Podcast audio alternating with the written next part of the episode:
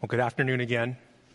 My name is Scott, if we haven't met, and I love, love, love this time of year. I love the songs, I love the tastes, except for eggnog. I'm not in on that. Uh, I love, I love this time of year. And I brought a photo of me from when I was younger at the holidays to share with you guys, if we can get my slides up here in a second. There we go, right here. This is, this is, this is me. Uh, I grew up in Las Vegas, and when I was, I don't know how old that is, five, six years old, it snowed in Las Vegas. And so I was so excited to catch snowflakes on my tongue. And uh, that's my little brother there in the beanie. Uh, he still wears, I with him yesterday, he still wears a beanie like that. And uh, we just, we loved this time of year. And, and one of the things we look forward to was presents. We look forward to the ones that we asked for, and we look forward to the ones that we asked for, we knew our parents couldn't afford. And I can remember every year my aunt uh, would send us a present. But my aunt uh, didn't have any kids. She, she wasn't married. She was tremendously successful in her career. And so rarely did we get a box like this. Typically it was an envelope that would be like stashed in the tree amidst the branches and it had cash. And so my aunt would say, Hey, I'm so sorry. I waited to the last minute. I hope you don't mind. And I'm like, what kid doesn't enjoy cash? Like, stop apologizing, Aunt Ellen. But, but one year, this, um, this package came. It was underneath the tree and it said to Scott from Aunt Ellen. And I was like, she sent a gift? This is so weird. And uh, I can remember getting the box and, and I opened it and inside the box was a baseball. And I'm like, a baseball? I would have loved some cash, you know, like, this is really weird. And, um, and there was a little note, so I opened up the note, and my aunt said, Hey, I was at this auction for this charity event, and I saw this item and I bid on it for you, and I wanted you to have it because I knew that you would love it. And I brought it here today. It's a baseball that was signed by these guys Buzz Aldrin and Neil Armstrong. Like, it's still pretty cool today. I, I have it up on my mantle at home still kind of like surprising that like I have this. But it, it is the only gift I can ever remember my aunt giving me as a kid because it was so memorable. I can remember as a kid going to NASA and the Johnson Space Center in, in Houston, where my grandparents lived, and I can remember seeing the Saturn V rocket and one of the space shuttles, and, and it just was so amazing to like as a little kid have this and so it's still one of my prized possessions today. And so I, we've passed on our, our love for space to our kids and we watch rockets be launched. And that's probably why that, that, that story and that, that moment is why it caught my attention recently when i heard somebody tell the story of what happened during the space race. For those of you who don't remember your us history in the 60s there was this existential competition happening in the world between the ussr the soviet union in America, we were racing to space and we were racing to the moon. And it represented all the things that were happening in the world and the, in the Cold War and the conflict between the two nations. And at first, it seemed like the Soviets were going to win because they made it to space first. This guy right here, Yuri Gagarin, was the first uh, person, the first human to make it to space.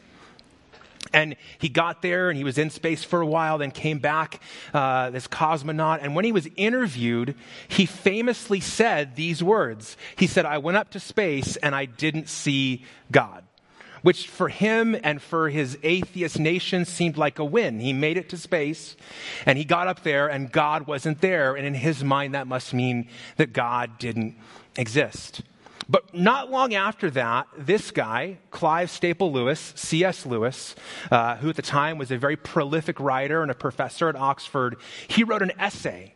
And in that essay, he said, It's wrong to expect that, that we relate to God the way we relate to our upstairs neighbors. He said, that's kind of what Yuri expected. You know, we live down here on the first floor, and if there is a God, God lives up here. And so all we really knew, need to do is kind of get up to the second floor. And Yuri said, hey, I got up there and there was no God. But here's what Lewis said. He said, we don't relate to God the way we relate to our upstairs neighbors. We relate to God the way that Hamlet would relate to Shakespeare. And if you think about it, Gagarin and Buzz and Neil, they all went to space. And they didn't see God there because that's not how we relate to God. We relate to God the way that Hamlet would relate to his creator, Shakespeare. For those of you who remember high school English class, we're going through all the classes tonight. I didn't plan this, but it's happening that way. If you can remember your high school English class and Hamlet, Hamlet is this play, and, and, and, and there's nothing in there about Shakespeare. He's the one who wrote it. He created all these characters, but no one who'd be standing on a stage like this performing Hamlet would know anything about Shakespeare because that's not how it works. Those characters are just playing their parts in this grand and great story. The only way for those characters to know who Shakespeare is would be if the author revealed who he was to the characters would be if there was a part of the story where Shakespeare told Hamlet about himself. And Lewis says that is how we relate to God. Where God is Shakespeare and we are Hamlet, and God chooses to reveal himself to us. We just read the story Jen did for us from Luke 2, where the angel said to the shepherds, Don't be afraid, for look, I proclaim to you good news of great joy that will be for all people. Today, in the city of David, a Savior was born for you, who is the Messiah, the Lord. God wrote himself into the story. He wrote himself into human existence so that we could know who he was and who he was like. And this had been prophesied long ago. In Matthew 1, we read this. Now, all of this took place to fulfill what was spoken by the Lord through the prophet. See, the virgin will become pregnant and give birth to a son, and they will name him Emmanuel, which is translated God is with us. This idea that God would leave his comforts of heaven and come to earth that we might not only know about him, but that we would know him.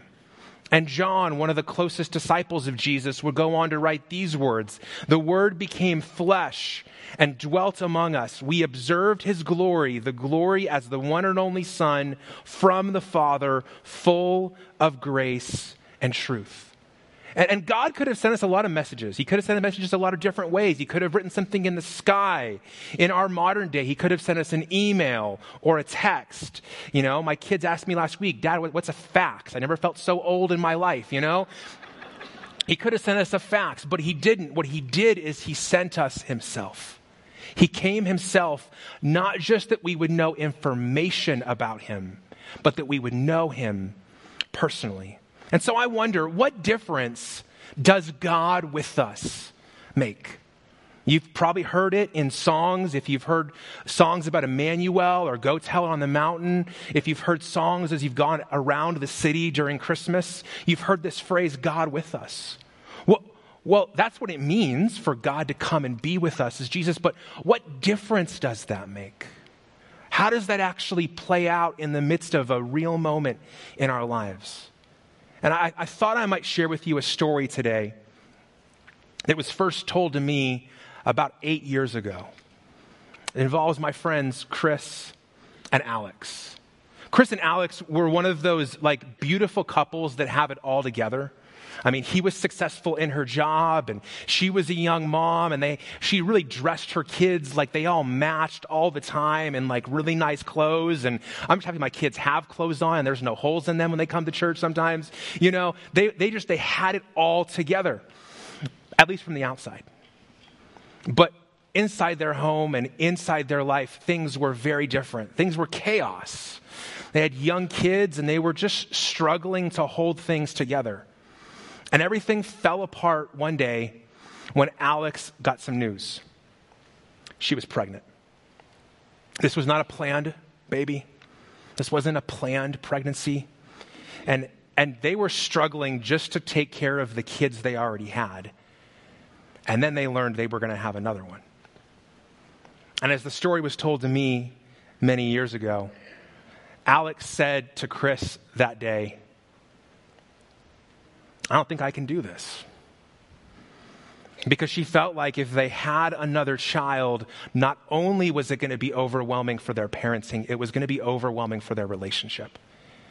And so they began to have some incredibly difficult conversations, some incredibly scary conversations.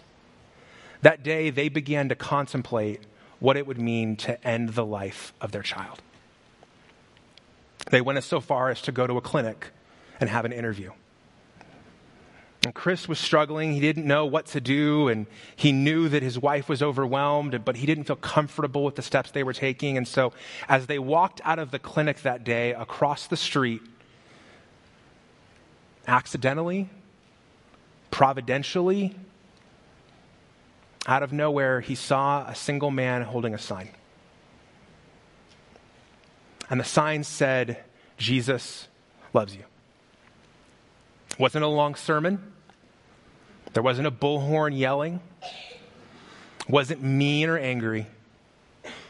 It was just a reminder that they were loved. And Chris, as he tells the story, that was what began a different kind of conversation and a different kind of path.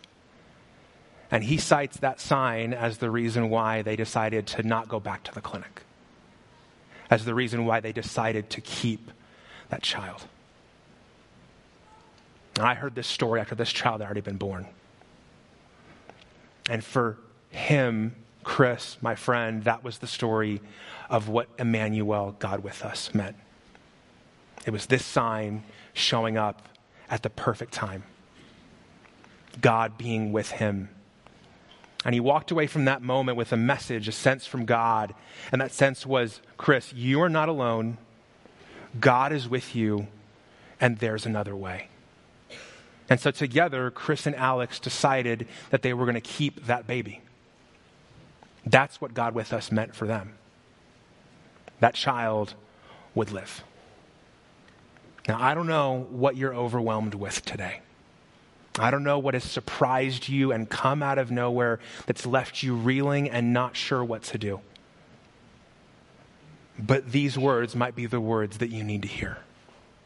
Emmanuel, you are not alone.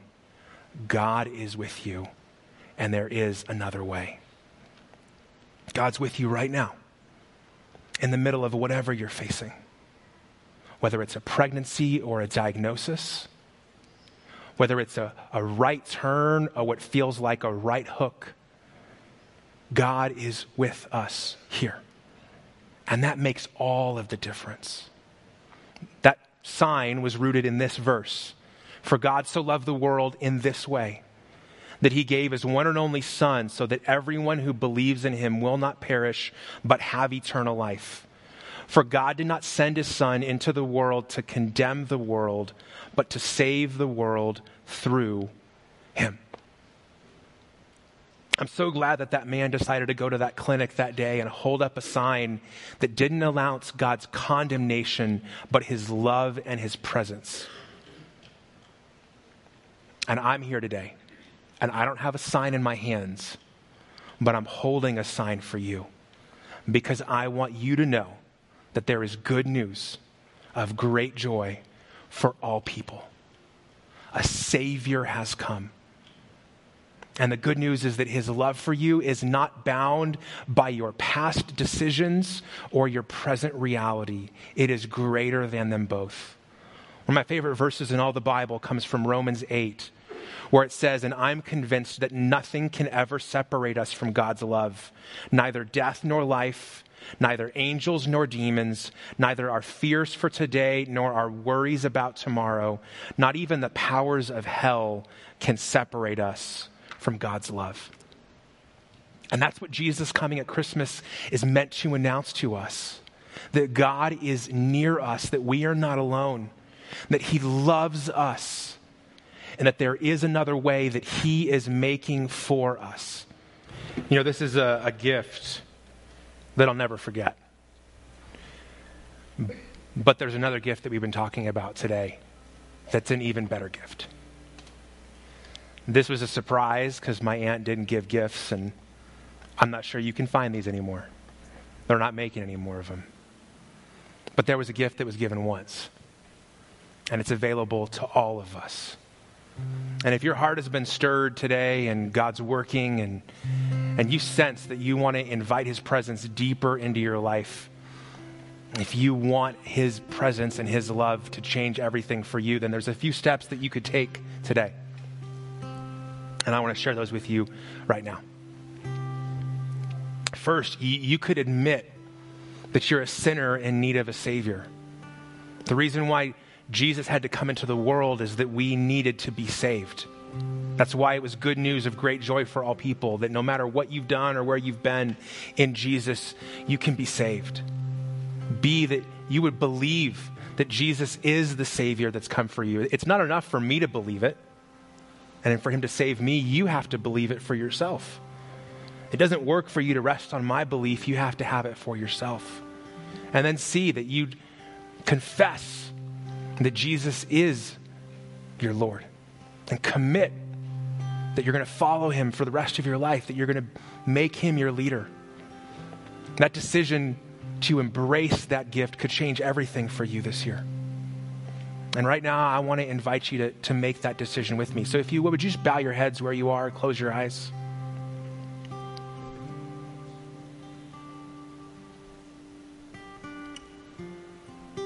I don't believe that we're here by accident today. And I don't believe that Jesus came on accident one day long, long ago.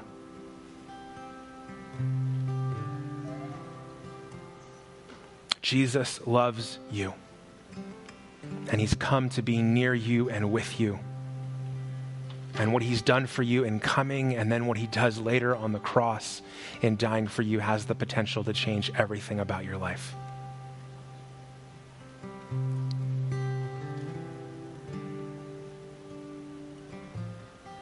So if you're ready to make that decision and embrace that gift today, then I just want to encourage you to raise your hand quietly, slowly where you are today. Anyone prepared to make that decision today? Receive that gift?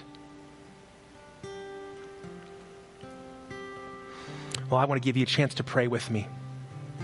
You can just re- repeat these words where you are silently in your heart, or you can say them out loud. Jesus, thank you for coming for me. Thank you for being here with me. I admit that I'm a sinner in need of a Savior. I believe that you are my Savior and that you can change and redeem everything about me. I accept your forgiveness, Jesus and I confess that you are my Lord and my leader. I want to follow you. Thank you for coming for me and thank you for loving me. I am so, so grateful. In your name we pray. Amen.